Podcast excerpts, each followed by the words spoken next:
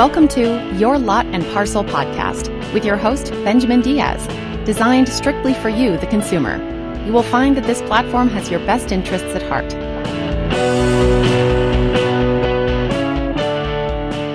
Welcome to this episode. This is Benjamin Diaz, your host.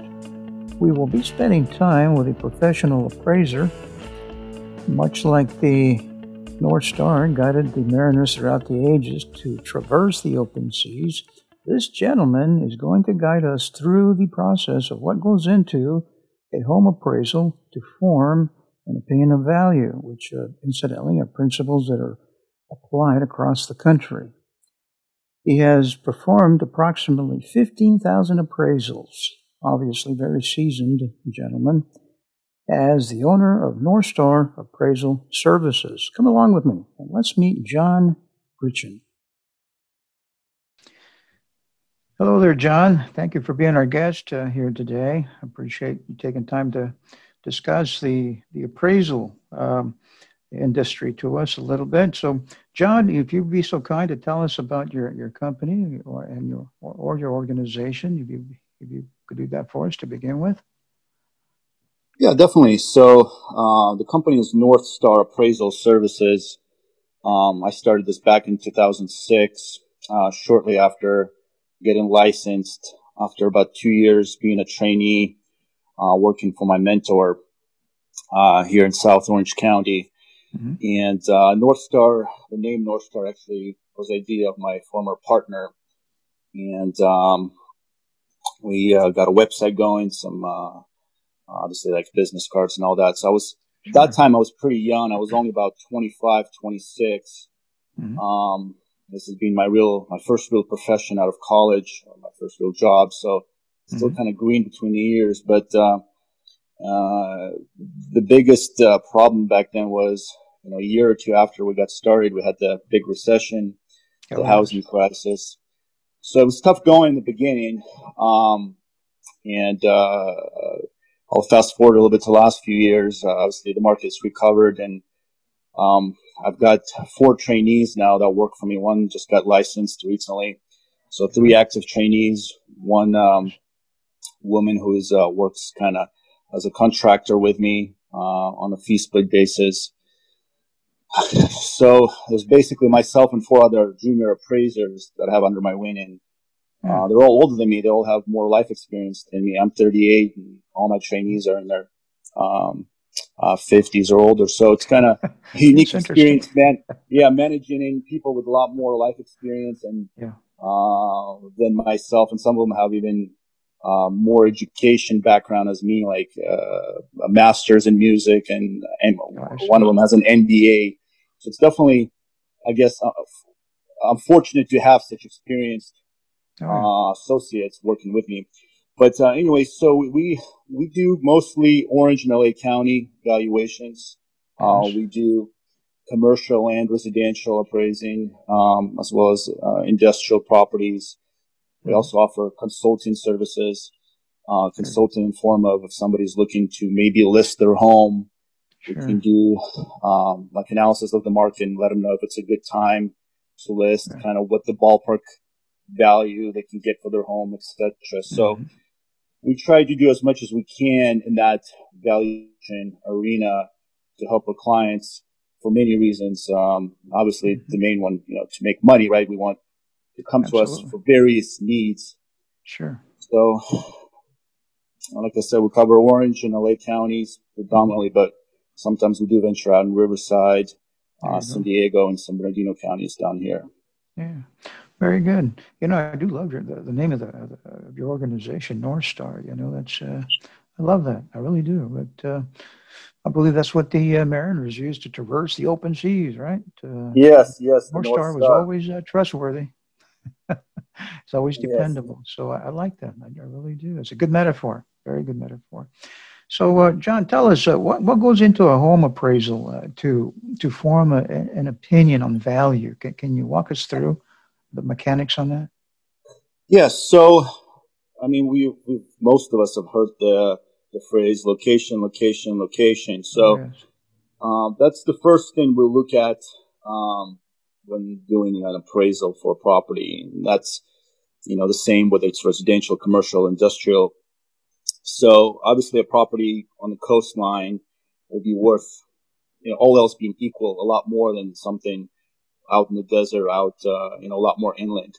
So with my home base being here in Irvine, I do a lot of evaluations, uh, on the beach cities like mm. Newport Beach, Laguna Beach. So location near the water, near the coast is generally, you know, most preferred. So again, when we're valuing properties in this area, we'll look at location.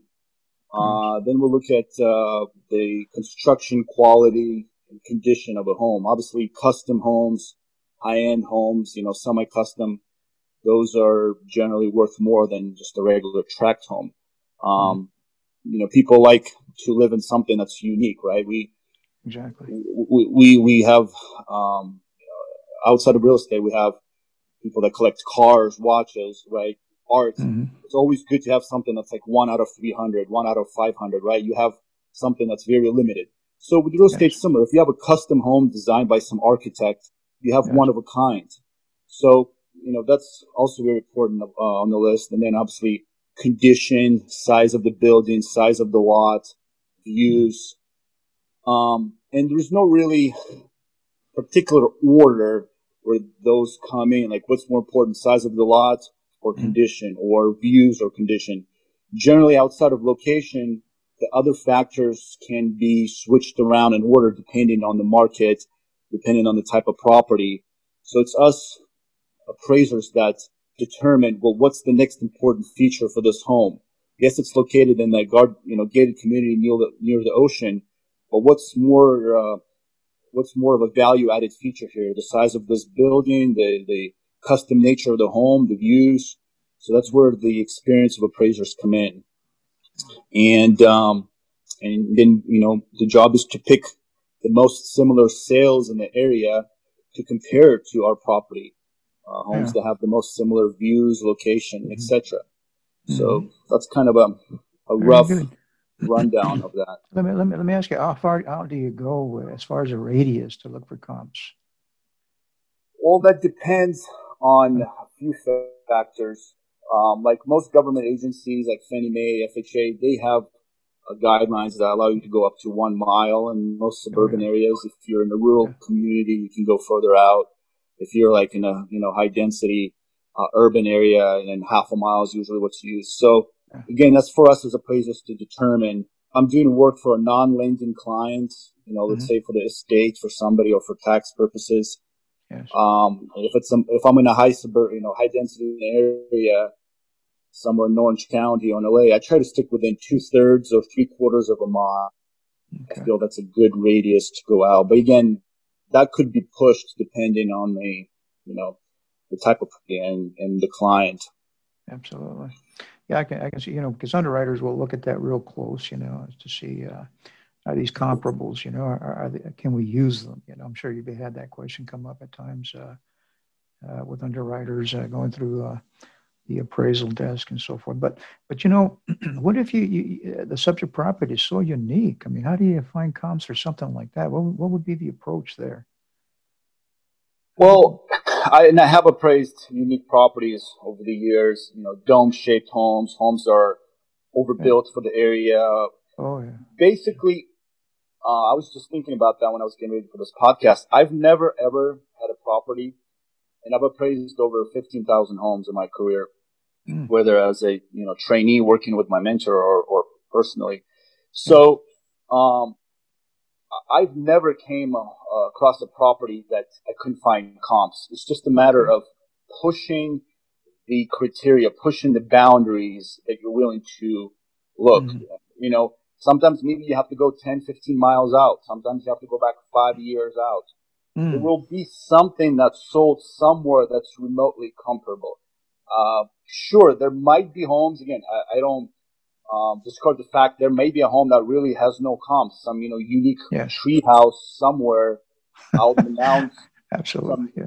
Yeah, but I've never personally came across a property that I couldn't find something remotely similar. Mm-hmm. You know, within five, ten miles, maybe a few years back. You just have to keep pushing that envelope, going further out, going to maybe another county. Mm-hmm. Um, going back three, four, five, six years. Yeah. But if all else fails, the valuation methodology or valuation uh, logic suggests using the cost approach. Basically, well, what would it oh. cost to build a home, you know, similar to this? and then you would have to find, you know, uh, vacant land sales, estimate the value of land, and then construction costs. So if all else fails, you can use the cost approach to mm-hmm. arrive at a value opinion for something that's, you know, if it's so unique, there's really just nothing out there that even comes close. Mm-hmm. The cost approach uh, that would be um, what an insurance company would use. Is that the rule of thumb? Yes, uh, some of my clients to, to rebuild a home. Yes, and I've had some clients, insurance companies. Um, um, a real life example, or you know, a real example that I've had recently. Uh, State Farm, I believe State Farm or Farmers hired me last year. Remember we had those fires, oh, you know, all over California, and you know, here we go again with fire season. Mm-hmm. So one um, one of these big insurance agents uh, agencies contacted me to do evaluation on the property that was burned down in the fire, and they mm wanted me to use the cost approach as well to separate the value of the land from the improvements, because they wanted to know what how much value was lost to the building being burned down. Because mm land doesn't depreciate, no. and you can't really insure land, right? So the company insured the improvements so mm-hmm. they had me do an appraisal and separate the cost of the all the improvements, right? The the, the dwell in the garage, you know, if there's mm-hmm. value, etc., versus just the value of land. So uh, you're right. Uh, insurance companies, uh, sometimes for tax purposes, uh, also I've, I've, had clients ask me to break down the cost uh, or the value of land versus improvements for for like depreciation purposes, taxation purposes. So it's definitely an important approach to value. And like we just discussed, sometimes it's the only approach if the property is so unique. There's just nothing out there that's sold. Good, very good. So there, there's a way to work yourself through that, and uh, that's that's great. And um, sounds like you've had some challenges though uh, along the way. yes, yes, absolutely. So let's look uh, look at uh, a little closer when you when you do inspect a, a home. Um, what do you what do you look for as far as conditions and uh, the framework or the structure and that sort of thing? A driveway, walkways. What do you what do you look at? Well, uh, I look at many things, and you know, by now I'm fairly seasoned uh, doing this. Started in 2003 with about 17 years of experience. Mm-hmm. So, curb appeal, you know, it's definitely important. Uh, oh, yes. I, I, try to look at the property through the eyes of potential buyer or investor. There you Yeah. If I'm pulling up to a property doing appraisal, I try to see well what what is the first thing someone's going to see when they come to look at this property? How's the lawn? How's the driveway? Are there any cracks? Mm-hmm. Um, what is the curb appeal of this uh, you know this particular property? And then again, you have to look at the the nature of the property. Is it conforming to the neighborhood? Is it overbuilt? Is the neighborhood predominantly you know two story Mediterranean homes, and here you have this ranch home? So does it conform to the neighborhood? Does it kind of stand out? Does it stand out in a good or a bad way? Is the home custom is it not? Uh, so certain things add value in some market areas and some things don't. You know, the, the most simple example is, you know, pool and the spa. Here in Southern California, it generally adds value. If you have a pool and the spa in Chicago and Minnesota, yeah, has no value, right? How many nope. months are you going to use it? just like with solar panels. Solar panels here in, uh, in South Orange County and you know, most of Southern California, they add value. If you put solar panels in Seattle or even San Francisco, that may not give you much value. It may even detract value from some liability or maintenance, you know, standpoint. So there's all those things you have to look at, um, as well as, you know, the layout of the property. Like, um, I do a lot of evaluations in uh, 55 and older communities. Those mm-hmm. communities predominantly have one-story homes because older folk they don't want to climb down, uh, climb up and down the stairs. Yeah. So if you have a two-story home in a senior community, that may detract from value because it's not going to be conforming to what the really what what that market, what that 55 and older community, you know, accepts. So a lot of those things, again, you have to really look at as a valuation expert and see, well, two story home in the senior community with predominantly single story homes, mm-hmm. that's not a good characteristics for this property. Um, so yeah, you, and, you know, porches, patios, decks. Also, they you know factor in like if you have a property uh, that has great views, let's say ocean views or lake views, you want that property to have a deck or a patio to enjoy those views. If a hmm. property doesn't have something like that where you can enjoy the property fully, enjoy those views and recreation area areas like in the backyard or balcony, again that detracts from value, uh, especially if majority of the neighborhood has those features in the property. They can hmm. enjoy, you know, those attributes and characteristics of that neighborhood, you know, views and etc. Yeah, I can see that. Yeah, that's uh, I can see what you're looking for there. Anything that can contribute toward the enjoyment of that property. That's uh, that's good. Uh, and by the way, uh, what comes to mind here, um, once you make uh, or you, you provide a certified appraisal, an official appraisal, how uh, long would you say that appraisal is good for? Uh, typically typically six months, but um, six that okay. but that depends. Again, that depends on the, on the market intended so use. Well, the market, yes, yes, it's the market yeah. changing, but also on the intended use of the appraisal. Ah, okay. So, who is this for? who requested it? What purpose is the appraisal serving? Because mm-hmm. nobody ever gets an appraisal done for no reason. Uh, in fact, whenever I get a phone call from a new client, or from any clients, I say, what is the intended use? What is the purpose of this valuation? Uh, nobody ever tells me, I don't know. I just want one done. I've never ever had that response. Somebody always has a purpose that this appraisal will fill. So again, that depends on what the purpose is, but generally speaking, six months. Then generally, mm-hmm. for okay. six months. Very good, because I, I I can hear what you're saying there. Because I I have ordered appraisals, you know, and uh, on properties that uh, I've invested into, you know, and I use it as a selling tool, you know, and, and that's letting people know, you know, what the price of eggs are, you know, and uh, and that sort of thing. So that uh, I, have used that as a tool. Of course, a guy can come up with a CMA or a comparative market analysis, but no, I think uh, an appraisal, an official appraisal, carries much uh, much credibility and, and, and, there's more preponderance to what you're asking for as far as a price, you know. So no, I I I, agree with you. Uh, so let's say uh, you find yourself inside of a home, and you're looking at the condition, you know, and it's in superb condition. However, however, uh, the, the the the home, you know, you got uh, different odors, pet odors, and I I have bought property with oh, cigarette smoke has just permeated everything. You know, does that impact value? Uh, from your yes, def- it, it definitely does. Um, I mean, as appraisers, we're we're trained and we're we're almost required to look past the like the personal uh, items or clutter or let's say yes. like I've appraised many homes of hoarders before, right? And we have yeah. to look past that because it's just personal stuff in there, right? Yeah. Boxes, newspapers, whatever. So an order is a little bit tricky, a little bit more tricky, you know, order and the smell can you easily move that out? Like, you know, let's say a hoarder has a million boxes in the house. You can easily take those, right, hire a company, carry them out. Uh, I mean, yes, there's an expense involved with it, but it doesn't uh, detract from the property. If you just take all that stuff out, you still have a property, you know, yes. with relative decent condition. If it's not, you know, run down uh, with that, with, it, with its location, etc. But with the smell, and I've replaced many homes with like cigarette smells or, or oh, cat yes. you know, odors it's oh, yeah. a little bit tricky. You, it takes time, effort, and money to get rid of that. So mm. if the smell is really bad and it's everywhere, I make an adjustment for condition.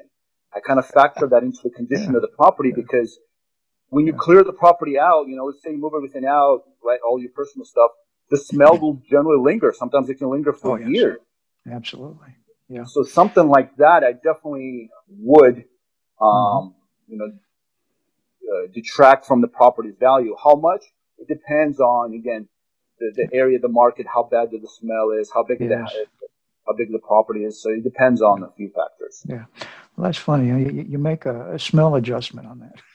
well, yeah, yes, and actually, uh, a true story. I've appraised a home once years yeah. ago, about uh, let me see, probably eight, nine years ago. It was in a senior community, 55 and over community here in Casta del Sol in uh, Mission Viejo, South Orange County. And the lady had about 25 cats. Oh, my. Uh, she was like a true cat lady. You know, it reminds me of that episode from The Simpsons, right? So she was like a true, Yeah. you know, uh, bona fide cat lady here. And the smell was so bad, I had to go outside every couple of minutes just to breathe. It was really bad. And I remember even asking her, like, how many cats do you have? And she goes, well, there were 25, but I think some of them have reproduced. There's probably more now. Oh, boy.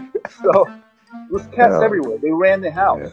Mm. And I had to make an adjustment because the house was in bad, in relatively bad condition. It was run down, but there was smell, there were stains, right, from these animals, Oh, from yeah. the cats, and it was just so bad I couldn't breathe in there. And I knew even if all that was removed, you know, Mhm. let's say she moved out and she moved her cats out, that smell would stay with the house. It would Oh, take yeah.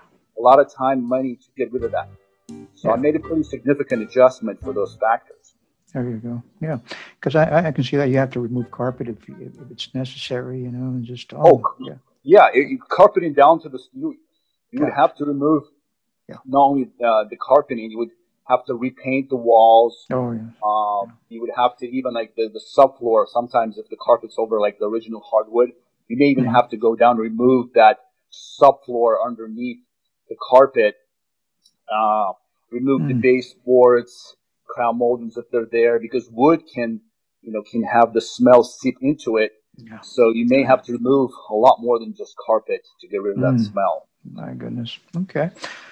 Well, that's good to know uh, for the uh, our listenership. You know, to you know to make, keep keep an eye on those things if they ever want to ever decide to sell.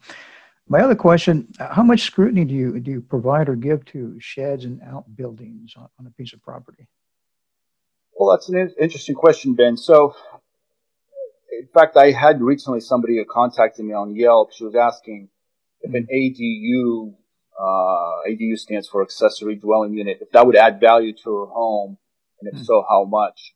So, you know, a, a traditional storage shed, you know, let's say it's like eight by eight or eight by six, I usually make an adjustment of like one or two thousand dollars, and all Mhm. else being equal. But you have to look at to see, well, is the shed going to stay with the property? Is it part of the real estate or is it more of like a personal property? Which is similar to how I look at like an above ground spa, right? Those jacuzzis you can order, Oh, yes. they get Yes. delivered. That's borderline between personal property and part of the real estate. Hmm. Sure, if they're like built in to the, to the home with, uh, or to the, to the lot with like, you know, foundation or if it's really built into the, to the, to the property, then it will give it some value because generally it does add value, right? Like a storage shed, you can store your lawnmower in there or some, Yes. you know, some boxes. So depending on the market and the condition and size of this feature, I will give some value to storage Mhm. sheds, outbuildings, right? In some of these more rural, rural areas, you have like, um, stables, you have barns, you have Mhm. workshop Oh, yes. sheds, right? Tool Right. sheds. So they generally do add value to those, uh, to those, you know, properties because they have some, you know, some Sure. some usability. Somebody can use them. Even if, let's say, you bought a house and there's like a big tool shed, even if you're not a mechanic yourself, you can probably use it for something else, right? You can store Oh, yeah. something in there, um, or at least, you know, it can be a, like, yeah, like an additional storage, or you can convert it to like detached office. So generally Right. speaking, I give some value to those structures, but that depends on their condition, their size. Are they really built into the property or are they movable? You know, are they mobile? Can you just easily take it and move it? Um, you know, which is Hmm. also similar with accessory dwelling units with ADUs. Are Mhm. they, uh, also, first of all, is, is the improvement permitted? sometimes people add an additional square footage or structure to the property, but most cities and counties, they want you to get a permit for any kind of additions. So if something's been added to the property, but it's not permitted, I may give it no value at all because there's no permits. You don't know if it's been done in a workmanlike manner. You don't know if it's Exactly. safe. You don't know if it's to code. Mm-hmm. And some municipalities will fine you if you have additions that are not permitted.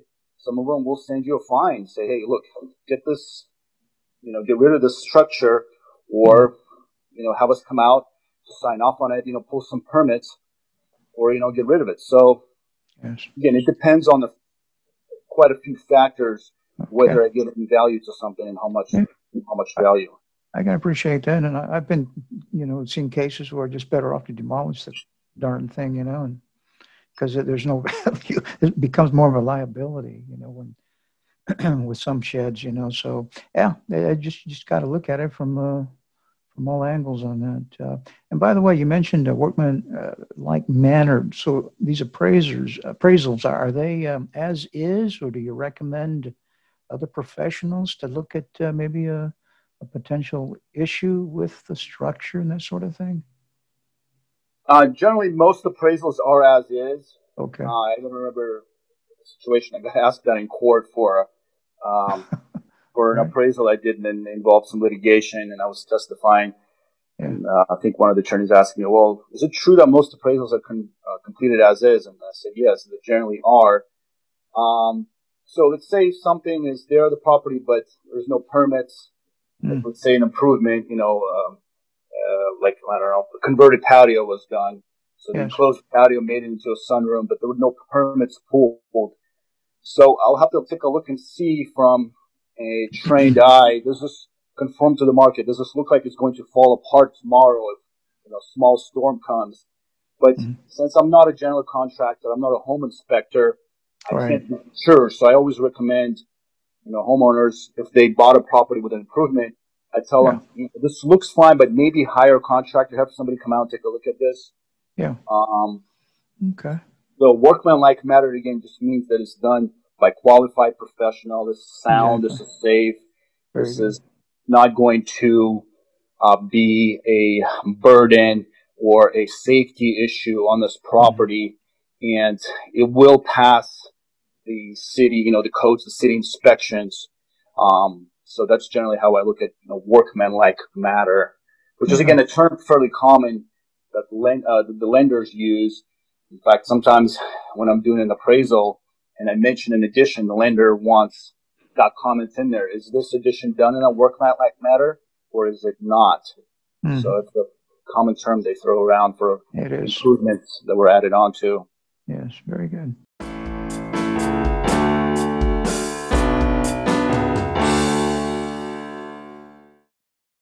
We are enjoying the company of John Gritchen, a professional appraiser and owner of North Star Appraisal Services. And he's helping us to appreciate what goes into an appraisal. So, you know, when you when you purchase a, a home, uh, isn't it true that uh, you not only purchase that home, but you're, you're also purchasing the neighborhood? So let's say next door to that home there, you, you have an, a, a clunker of a car and grown uh, yard, lawn, overgrown lawn, and you know, and, and, the car sits right in the middle of the yard. You know, I mean, and the yard goes up to adjacent to your uh, your yard, which is manicured and meticulous. You know, how do you look at that? Well, yes, you're you're correct. When you're buying a home, you're buying a neighborhood. I mean, I've seen shacks sell for a million dollars because they're a nice neighborhood. Yeah, you know, Laguna Beach, and I've seen big, yeah. you know, giant mansions sell for pennies on the dollar because they're in a bad area that's going through some, um, you know, decline or going through some, some trouble or some, uh, uh, decline in income and uh, marketability mm-hmm. and appeal. So when I'm appraising a home and it has, you know, an eyesore next door, you know, like you mentioned, mm-hmm. a clunker of a, uh, of a car in the, in the driveway and just run down landscaping. Of course, that, that will detract from the subject property because again, I try to put myself in in the in the shoes of somebody buying this property. So say I buy this property and then every day I have to look at this eyesore next door, right? Yeah. Um, and that usually also comes with, you know, other factors. Uh, you know, somebody who's living like that with a rundown landscape and etc. Those type of people are generally not, you know, what's the best way to say it here? Uh, mm-hmm. They're not the most friendly or maybe yes. right or, or, or professional right or um, responsible people. Mm-hmm. Sometimes there may be, you know, drug activity on the property. Sometimes there may be some other crime. Sometimes yeah. you get suspicious characters coming by late at night making noise. Those are not mm-hmm. the most, uh, you know, respectable people that live like that with just really rundown house, uh, you know, uh, rusting away cars and other things that we can imagine. And I'm sure that, you know, the listeners that listen to this maybe have some neighbors or know people with neighbors like that. Um, so I definitely deduct from a property that is next door to, you know, properties like this that are really run down because it is a nuisance. It is an inconvenience. It is, um, a loss of value and enjoyability of your home when you live into somebody like that versus if you live next door to, you know, uh, uh, a respected individual, you know, uh, an individual that takes care of their property and doesn't let it run down. And, you know, you don't have to look at an eyesore every day. So I definitely do. How much an adjustment again varies from market to market, property to property. But generally, I will make an adjustment downward for those, you know, to those kind of properties. Good. And over the years, I have um, acquired property and, uh, and, uh, and like I indicated earlier, I, I, sometimes order an appraisal, an official appraisal. And, you know, by far, uh, John, I want you to know, by far, the buyer is related to next door. So I always go, go to next door or across the street or on the block. There's always a family member that wants to be nearby, you know? Yeah. So that kind of takes off the pressure. I remember one, I'll tell you one, I'll recount this to you. I went to one fellow next door. He was interested, obviously. He invites me in for a cup of coffee. And uh, unfortunately, my better half was with, was with me, so I couldn't get in too much trouble, right? So, so I walk yeah. in there, you know, I ambled uh, in there and sat down, and he offered me a, he offered me a cup of coffee. And uh, he goes to the other room. He comes back with a cup of coffee, and, and I, I, I sipped it just slightly to see, because you know, I mean, I'm kind of a cynic, you know, by nature. and obviously, he had put something in it, and and, and I want you to know it, it tasted good. yeah. So I enjoyed that cup of coffee. He offered me a second. So what he was trying to do is soften the negotiation process, right? That you know, he couldn't fool me. So uh, he offered me a second cup of coffee, and I, my excuse, well, it's cold outside, you know, so uh, why not? yeah. But you know what? I, I, still walked out of there with my original price. But you know, I believe I had an appraisal in hand. You see, so uh, whoever's listening, you know, if you want to sell a property, you know, get an appraisal because that carries a lot of weight. And uh, know, he didn't think, oh, you know, he he he. I think he bought it for his daughter. And uh, me, uh, by far, that's how I've sold some of the properties I have acquired over the years. Just talk to the person next door. And if their lifestyle is like what we just described, you know, where they're messy and so forth, well, you know, the, relatives already knows them all about that, right? So yes, it's not, it's not a barrier. So, so no, I, I do appreciate those thoughts. okay. Well, oh, oh, Go ahead. sorry, I w- wanted to add one other comment. You just yes made me think of something you're, you know, saying. Were, uh, you know, you had a couple of cups of coffee and certain, certain uh, gestures make us want to, you know, do, you know, purchase something. It's like when you go buy a car, right? What do they do? They bring you oh, coffee, they do oh, this, yeah. they, they, try to oh, pamper you, get you a popcorn, um, right? Uh, so I've had in my experience, especially if uh, I'm doing a property for a sale, a purchase, right? Let's say, which happens quite often, um, an all cash buyer will hire me to do an appraisal because they want to do due diligence. Right. And um, I had this many times. I can't even probably count uh, or, or uh, think about in my head all these situations what I've had. So uh, a, a, person paying all cash doesn't need an appraisal from the bank, right? Because there's no bank involved. Mm-hmm. It's an all cash deal. So they'll hire an appraiser to do an appraisal, make sure the value is good. So I remember a couple instances I would show up to the property and the listing agent who's trying to sell this property, they will be trying, they will be trying to like you know, um, influence you by saying, oh, you know, I do a lot of work in this area. I'm sure I can give you a lot more business. You know, this property is definitely worth, you know, whatever it is, two, three million, whatever it's, uh, you know, been listed. But they'll try to sway, uh, sway me or bias me, uh, persuade me into coming in higher. And like I said, some of the tactics are additional business. I've had one guy say, "Oh, you know, there's a lot of gated communities here. I know all the associations. I can get you into any gated communities for comps or whatever." Um, or, "Oh, I have this good partnership with this bank. They can send you a lot more work." So I tell you, it never fails me with these uh, new ways some of these agents and you know, other uh, vested parties in the transactions will try to persuade me to, you know, fair to appraise the property uh, at a favorable favorable value to them. Oh yeah. And, uh, so I, I, completely understand what you were saying. Oh yeah. Somebody was trying to give a cup of coffee and, and warm you up. I yeah, get that warm me up with, uh, with, something in it. You know, it might have been some a little bit of Southern Comfort probably in there. You know, but and by the way, I, let me let me make it clear. I walked out of, out of there. I didn't stumble out of there. Okay.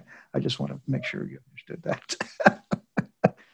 So how about this uh, this point here? If something maybe has happened that's uh, maybe unpleasant or something violent happened in that home, um, you know what comes to mind back in um, you know the Charles Manson, you know, with uh, Sharon Tate, that home, you know, that what took place in that home. I think of the the Heaven Gates uh, massive oh, uh, yes. suicide and was it Rancho Santa Fe? I mean, how do you handle something like that, John? It was in San Diego County, I think, right? Yeah, uh, as it was. So, what was your question, Ben? So, how do you handle the, the value? I mean, is, is there a, a, repercussion on value? Yes, I mean there is there is a stigma associated yes. with properties like that, yes. and um, generally speaking, I well for personal experience, I've never appraised properties mm-hmm. with murders uh, okay. or you know big you know huge suicide yes. um, situations like like you know from this uh, clan. Um, I have appraised properties with individual suicides. I've done a few of those mm-hmm. uh, where somebody committed suicide in the property. So generally speaking, you have to try to find a property that's sold in the area that had a similar. You know, it's oh. called the term is stigma, right? Similar yeah. uh, e- event that happened that will detract from the value of the property, right? Stigma. Right. Um, if there is no such property that's sold, then you just make a educated adjustment, uh, uh, opinion, educated adjustment. Right. So as appraisers, you know, we're trained to factor in and just make an educated guess of what something could have an effect on value. Again, ideally, we have to extract that from the market. Like I'll give you an example. A lot of hmm. people ask me, well, how, do, how, how much does a garage add to a property? Mm-hmm. So let's say you have two exact properties, almost identical.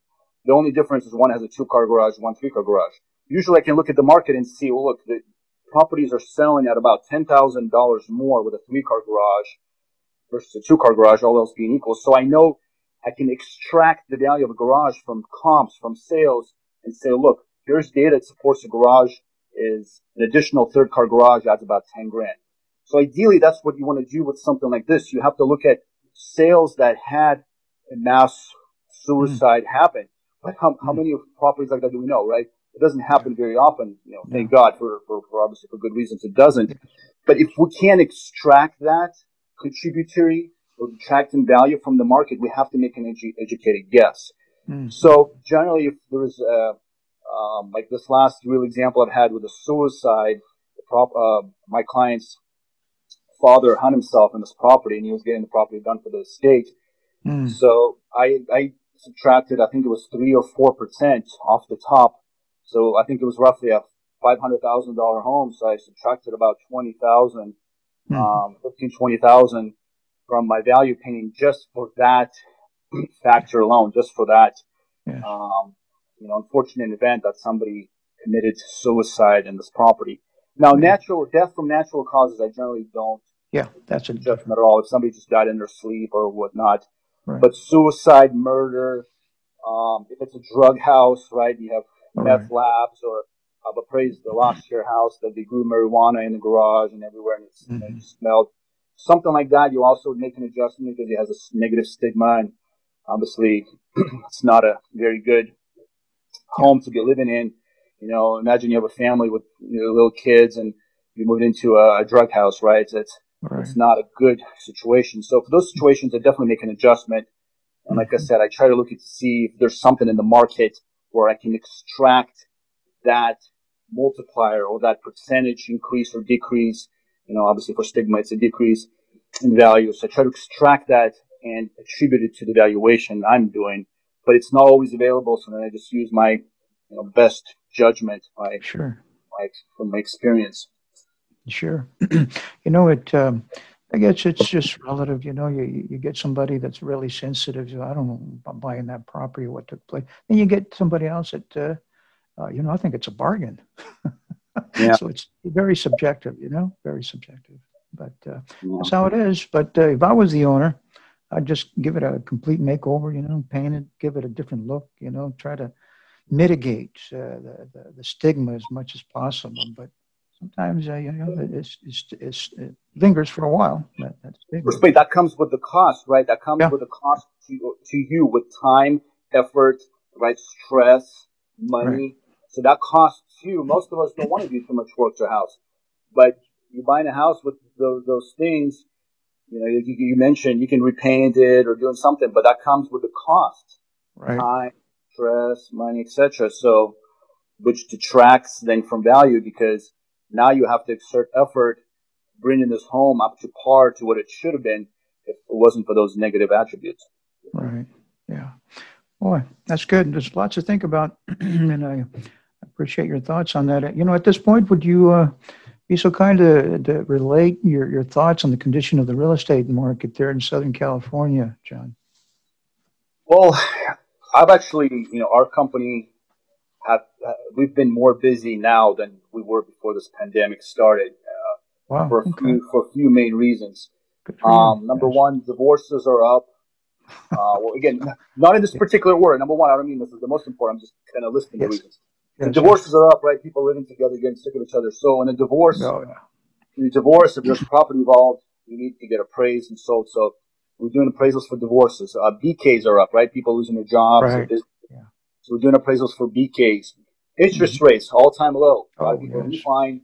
Absolutely. So we're doing a lot more work and a lot more valuations. And what I'm seeing is the market is going up in one segment, going mm-hmm. down in another, and in another segment is just kind of flat. So. I'm seeing the high end market, the high end in this area in SoCal is generally a million and a half, million and three quarters and up. So that market is kind of stagnant and even going down down in some areas. Mm. The million and a quarter and below market is selling pretty pretty hot. I've even mm. seen prices going up in that low to mid range market uh, in Orange and parts of LA County, which I was, to be honest, I was a little bit surprised. Mm. I hmm. thought that when the pandemic was going to hit, that real estate is going to be dropping. You know, it, it varies percentages, but I thought real estate will be dropping at pretty much all levels. That yeah. is not the case. And a lot of my clients who are investors and real estate agents, they're seeing the same thing. A lot of these homes in the, you know, in under a million and a quarter are going up. Mm. But the super high end, like four or five million and up, now, you know, that's sinking like the Titanic, um, because mm. it's hard to obtain financing. You know, the jumbo loans, a lot of banks right. are doing jumbo loans.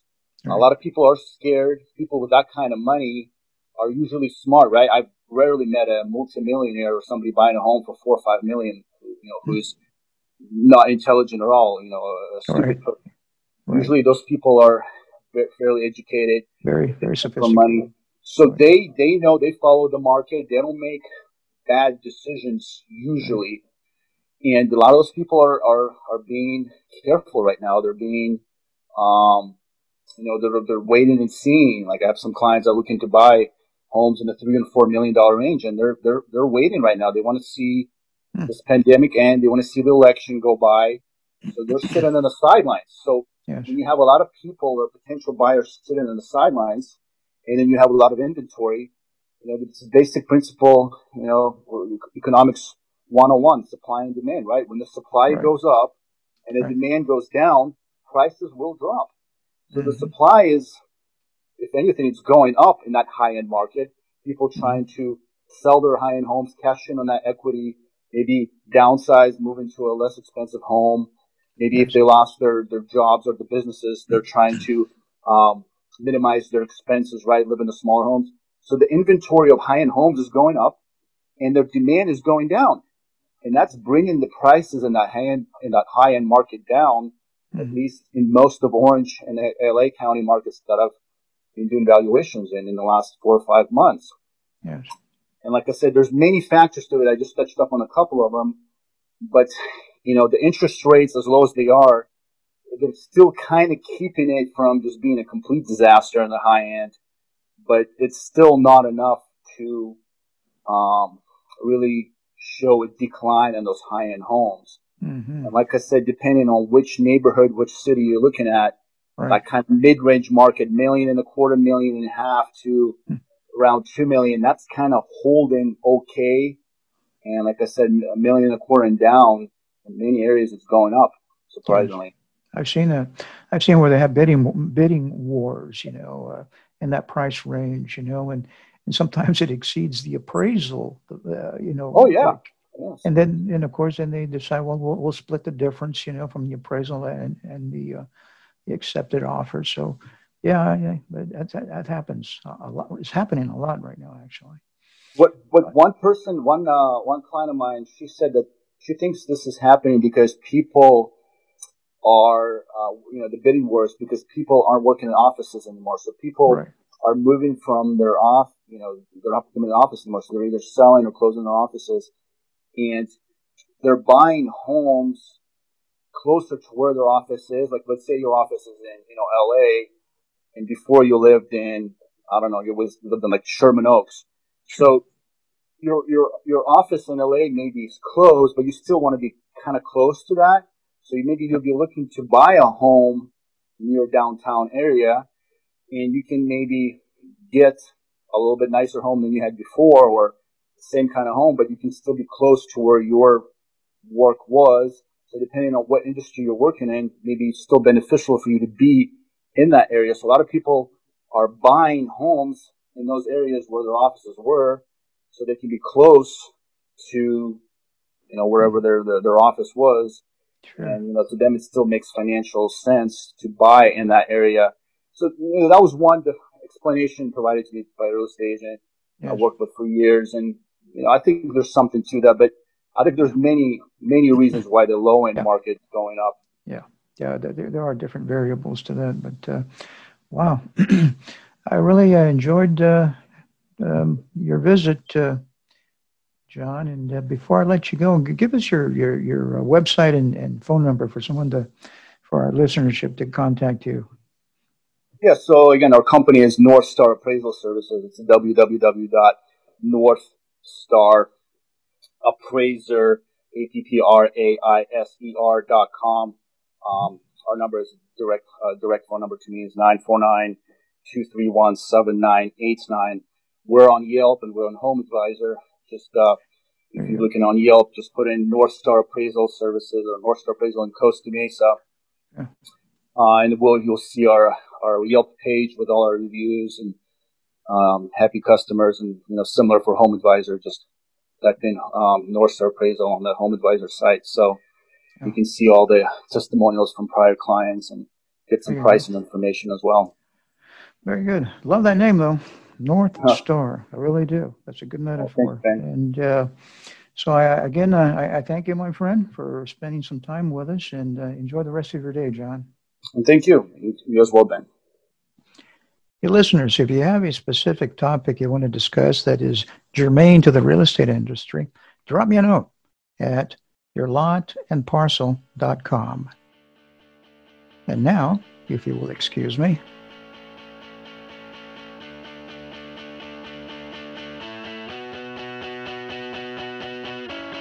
This program has been produced by Isaac Diaz with music by Echo Foxtone. All the opinions expressed in this podcast are opinions only and should not be relied on. For more information, please visit the website yourlotandparcel.com.